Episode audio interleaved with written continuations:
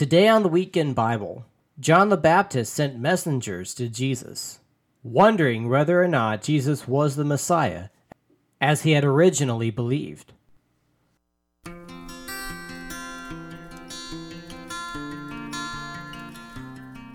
Hello, ladies and gentlemen. Welcome back to the Weekend Bible on the Streetlights America podcast. I am your host, Daniel King.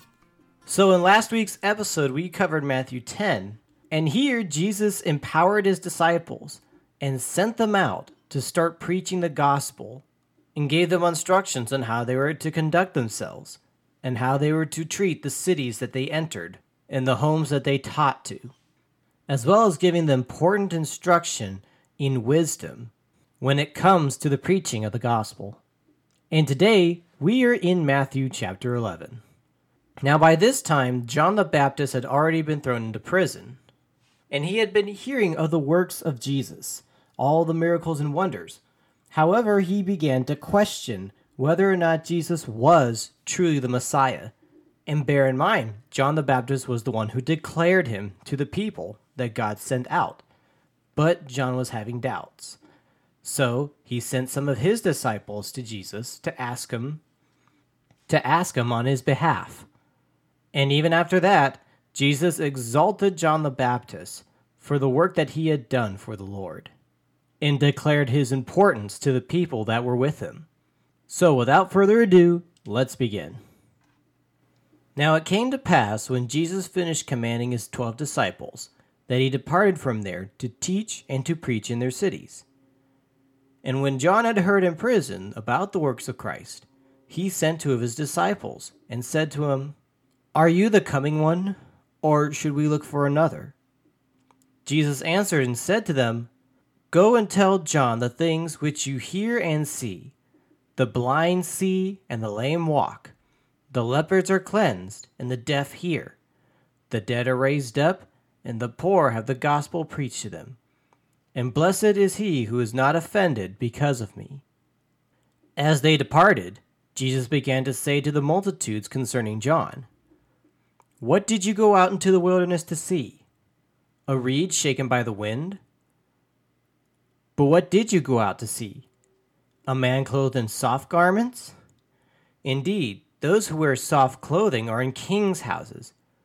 But what did you go out to see? A prophet? Yes I say to you, and more than a prophet. For this is he of whom it is written, Behold, I send my messenger before your face, who prepare your way before you. Assuredly, I say to you, among those born of women, there has not risen one greater than John the Baptist. But he who is least in the kingdom of heaven is greater than he. And from the days of John the Baptist until now, the kingdom of heaven suffers violence, and the violent take it by force. For all the prophets and all the law prophesied until John. And if you are willing to receive it, he is Elijah who is to come. He who has ears to hear, let him hear. But to what shall I liken this generation? It is like children sitting in the marketplace and calling out to their companions and saying, we played the flute for you, and you did not dance. We mourned to you, and you did not lament. For John came neither eating nor drinking, and they say, He has a demon. The Son of Man comes eating and drinking, and they say, Look, a glutton and a winebibber, a friend to tax collectors and sinners. But wisdom is justified by her children. Then he began to rebuke the cities in which most of his mighty works had been done, because they did not repent. Woe to you, Chorazin! Woe to you, Bethsaida! For if the mighty works which were done in you had been done in Tyre and Sidon, they would have repented long ago in sackcloth and ashes. But I say to you, it will be more tolerable for Tyre and Sidon in the day of judgment than for you. And you, Capernaum, who were exalted to heaven will be brought down to Hades. For if the mighty works which were done in you have been done in Sodom, it would have remained until this day. But I say to you, that it shall be more tolerable for the land of Sodom in the day of judgment than for you. At that time, Jesus answered and said, I thank you, Father, Lord of heaven and earth, that you have hidden these things from the wise and prudent, and revealed them to babes. Even so, Father, for it seemed good in your sight. All things have been delivered to me by my Father, and no one knows the Son except the Father nor does anyone know the Father except the Son, and the one to whom the Son wills to reveal him. Come to me, all you who labor and are heavy laden, and I will give you rest. Take my yoke upon you, and learn from me, for I am gentle and lowly in heart, and you will find rest for your souls. For my yoke is easy, and my burden is light. And that will conclude today's reading. Now, there's a lot of good stuff in this chapter, but I want to focus specifically on John the Baptist and his interaction in this regard, as well as Jesus' initial response to that.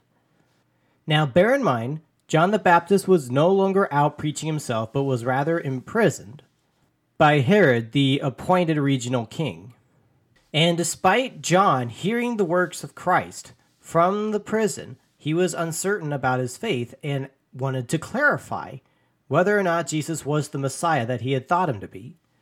Jesus' initial answer was, Well, go tell him the things that you're seeing me do. Let my work speak for myself. Well, what I find interesting is immediately after John's disciples left was Jesus' response to the multitudes who were with him. In a sense, he was praising John for his works for the Lord. And even made it clear that John the Baptist, in particular, was prophesied to come to prepare the way for the Lord. So, what am I trying to get at here? Well, John the Baptist had some doubts and wanted to clarify with Jesus if he was who he claimed to be. And Jesus' response wasn't, How dare you doubt me? It was, Look at what I'm doing. Look at what I'm doing in people's lives. As we've read before, you know a tree by its fruits. The point I'm trying to get here is that it's not wrong to have questions about the gospel. It's not wrong to have questions about Jesus. It's not wrong at all. If anything, the Lord wants you to grow with those questions. In fact, I would argue that this question that John asked, despite it being doubtful, would only grow his faith even more. Because what Jesus is saying is, Look, I am doing the works of the Messiah. You have not believed falsely. I am the Messiah. And the reason why I bring this up is because I personally oftentimes have issues where I'm like, Am I really on the right path in life? Is this really what God wants me to do? It's okay to have those questions. As long as you set the will of God as your true north and you let Him lead, and also bear in mind, Jesus even told the people that John was a good man, despite his doubts. And not just a good man, but a prophesied man. Somebody that God put in a specific place and time for everything that was unfolding. And that is true with us today. As much as I sometimes question the reason why I am here, that question is not wrong. I have faith that God put me where He put me. And my doubts are just the questions that I am waiting for him to answer. And that's really the walk for all of us. That is what we're all going through as believers in this world. We have questions, but God's not going to hate us or despise us for those questions as long as we're looking to Him for those answers. And our place in this world will be made clear. God's calling on our lives will be made clear as we walk. To summarize my points, one, it's okay to have questions about the Lord. It's okay to have questions about the scriptures. And it's okay to be not 100% sure of everything the Lord has set for you. Two, the Lord's not gonna dump you because you don't fully understand anything. In fact, it'll become a growing and learning experience that I guarantee that God will use not just for you, but He will use it for others. And third, in spite of all that, God knows your problems. God knows your struggles. He knows where He put you in the world. There was no accident there. You are here for this season and time. Despite all your shortcomings, God has put you here to do the work that only you are dedicated to do. Workmanship created in Christ Jesus that God had prepared in advance for you. Much like John the Baptist was set in his era of time to make a way for the Lord, we are set in our era of time to make a way for the Lord yet again. And none of your questions and none of your shortcomings will change that. Just keep your true north on the love of Christ, and He will make your path straight. And that will conclude today's episode. And as always, thank you so much for listening and spending some time with us. And please find a group to study with. Find some friends to study in God's Word with, because I can only cover so much every week. Get some in depth study into God's Word. If you want to hear more of this podcast, please be sure to subscribe. We are on Apple Podcast, Google Podcast, Spotify, and we are on Stitcher Radio. And again, thank you so much for listening, and may God bless you.